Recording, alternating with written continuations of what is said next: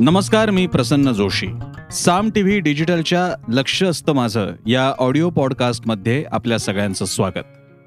लक्ष असतं माझं हा आपला एक प्रयत्न आहे मंच आहे कार्यक्रम आहे ज्याद्वारे नेहमीच्या घटना घडामोडी व्यक्ती संस्था यांच्या अनुषंगाने जेव्हा जेव्हा बातम्या होतात घटना घडतात त्याबद्दल आपण त्याचं वार्तांकन तर करतोच. मात्र त्याच्या पलीकडे जाऊन काही सांगणं अपेक्षित असतं काही पदर उलगडून दाखवणं अपेक्षित असतं त्यासाठीचा हा कार्यक्रम म्हणजे लक्ष असतं माझं ऑडिओ पॉडकास्ट. आजचा विषय जातनिहाय जनगणना असा आहे.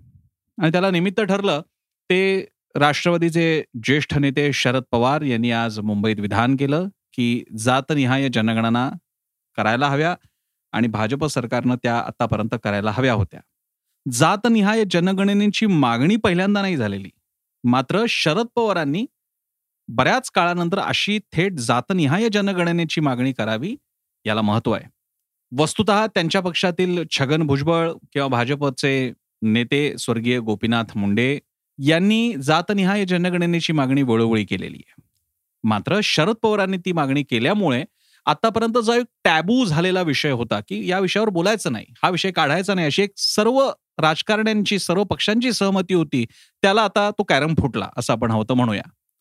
आणि या निमित्तानं आता ही मागणी राष्ट्रीय पातळीला अधिक मोठी होत जाईल असे सुद्धा संकेत मिळू लागलेले जसं मी मगाशी म्हणालो तसं जातनिहाय जनगणना हा प्रकार भारताला नवा नाही आणि या क्षणी सुद्धा नाही.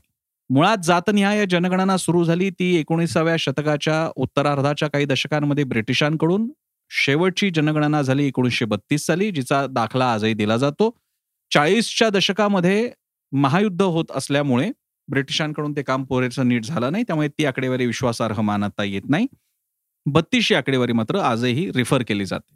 सत्तेचाळीसला आपल्याला स्वातंत्र्य मिळाल्यानंतर हा जातनिहाय जनगणनेचा मुद्दा दोन कारणांसाठी मागे पडला. त्यातील एक म्हणजे मुळामध्ये एस सी आणि एस टी या वर्गांना संविधानिक आरक्षण देण्यात आलं. एस सी आणि एस टींचा आणि इकडे आपण शब्द लक्षात घेऊयात. शेड्यूल कास्ट आणि शेड्यूल ट्राईब्स त्यामुळे थेट त्या जातींना आरक्षण असल्यामुळे आज देखील एस सी आणि एस टी या प्रवर्गाअंतर्गत जातनिहाय जनगणना होते. एस सी मधल्या जातींची जातनिहाय जनगणना. ट्राईब्सच्या अंतर्गत अशा विमुक्त भटक्या जाती जमातींची गणना जातनिहाय गणना होते. पण अन्य जाती समूहांची जनगणना जातनिहाय जनगणना भारतात होत नाही. आता याच्यात पुढची पायरी तेव्हा गाठायला जायला हवी होती जेव्हा ओबीसीसाठीचा मंडल आयोग स्वीकारला गेला. अनेकदा अनेकांनी विविध राज्य सरकारांनी केंद्रांमधल्या लोकांनी मंत्र्यांनी सर्व पक्षीयांनी अशी जनगणना झाली पाहिजे असं मान्य केलंय. मी पुढे सुद्धा जेव्हा जेव्हा जातनिहाय जनगणना म्हणेन तेव्हा कृपया हे लक्षात घ्या माझ्या मी जोपर्यंत थेट त्या मुद्द्याला हात घालत नाही तोपर्यंत आरक्षण प्राप्त अशा प्रवर्गांसाठी असलेली जातनिहाय जनगणना असाच त्याचा अर्थ घ्या. मी मगाशी म्हणालो तसं एस सी आणि एस टीचं तर जातनिहाय जनगणना होते. ओबीसीसाठी मात्र आज देखील ओबीसी हा क्लास म्हणून जनगणना होते. त्यामुळे ओबीसी अंतर्गत माळी समाज आहेत आपले बांधव माळी बांधव आहेत किंवा वंजारी आहेत यांची माळी वंजारी अशी गणना होत नाही ती ओबीसी म्हणून होते. आणि त्यामुळे आताच्या या जातनिहाय जनगणनेच्या ज्या मागण्या येत आहेत त्याचं कारणच असं आहे की या ओबीसी अंतर्गत सुद्धा जातनिहाय जनगणना व्हावी.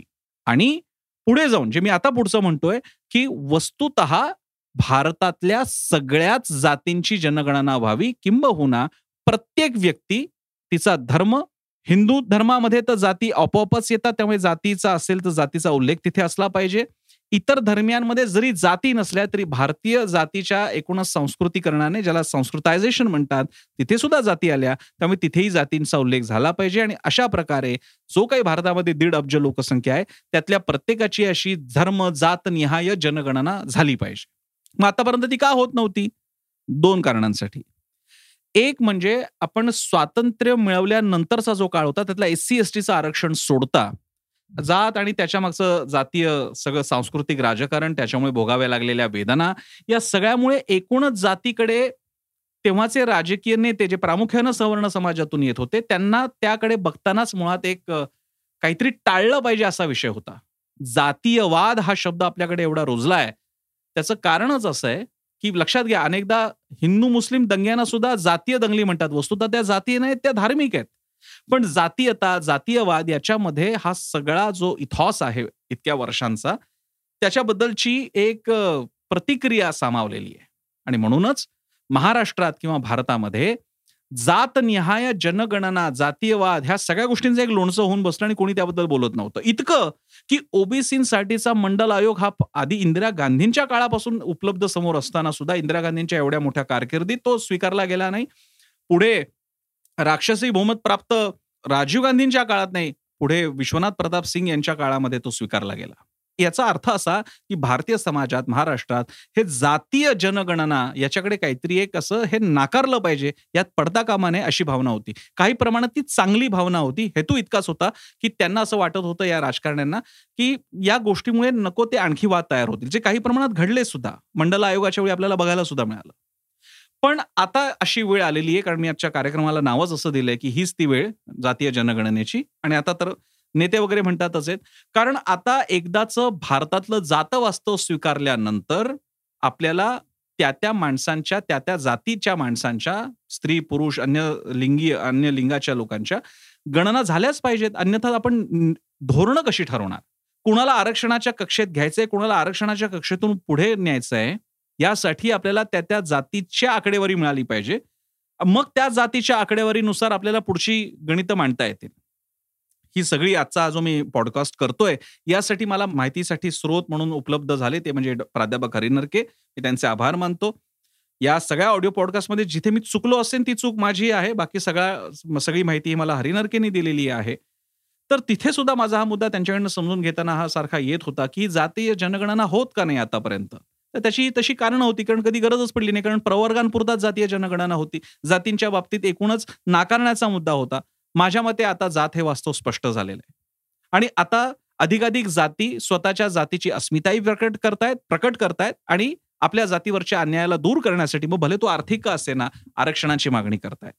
या पार्श्वभूमीवर ही जातीय जनगणना झाली पाहिजे.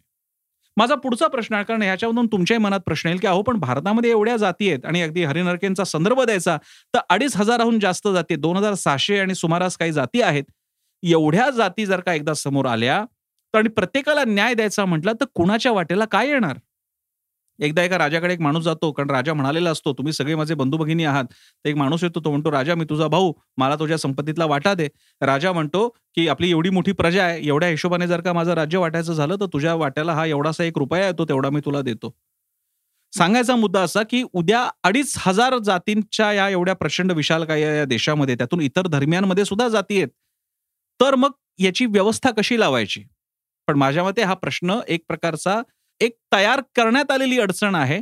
आत्ता पहिल्यांदा मुद्दा आहे जात हे वास्तव स्वीकारून या देशामध्ये जातीय जनगणना करण्याचा. कारण त्याच्यामुळे या देशाची सगळी राजकीय सामाजिक समीकरणं ज्यावर घडतात त्याचं आकलन होईल.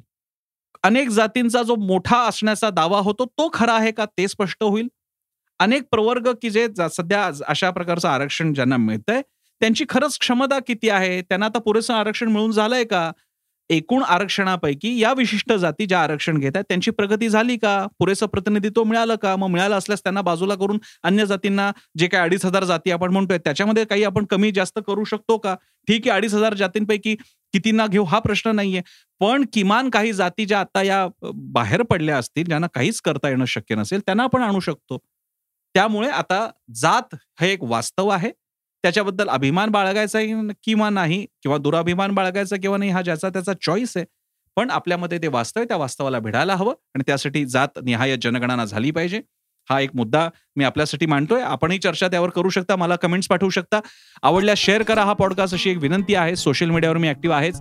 शिवाय युट्यूबवर आमचा चॅनल आहे साम टीव्ही सबस्क्राईब करा. ऍप आहे डाउनलोड करा. वेबसाईट आहे साम टीव्ही डॉट कॉम आणि सगळ्यात महत्वाचं आमचा टीव्ही चॅनल न्यूज चॅनल वृत्तवाहिनी साम टीव्ही नक्की पहा. कारण साम टीव्ही म्हणजे सामर्थ्य महाराष्ट्राचं.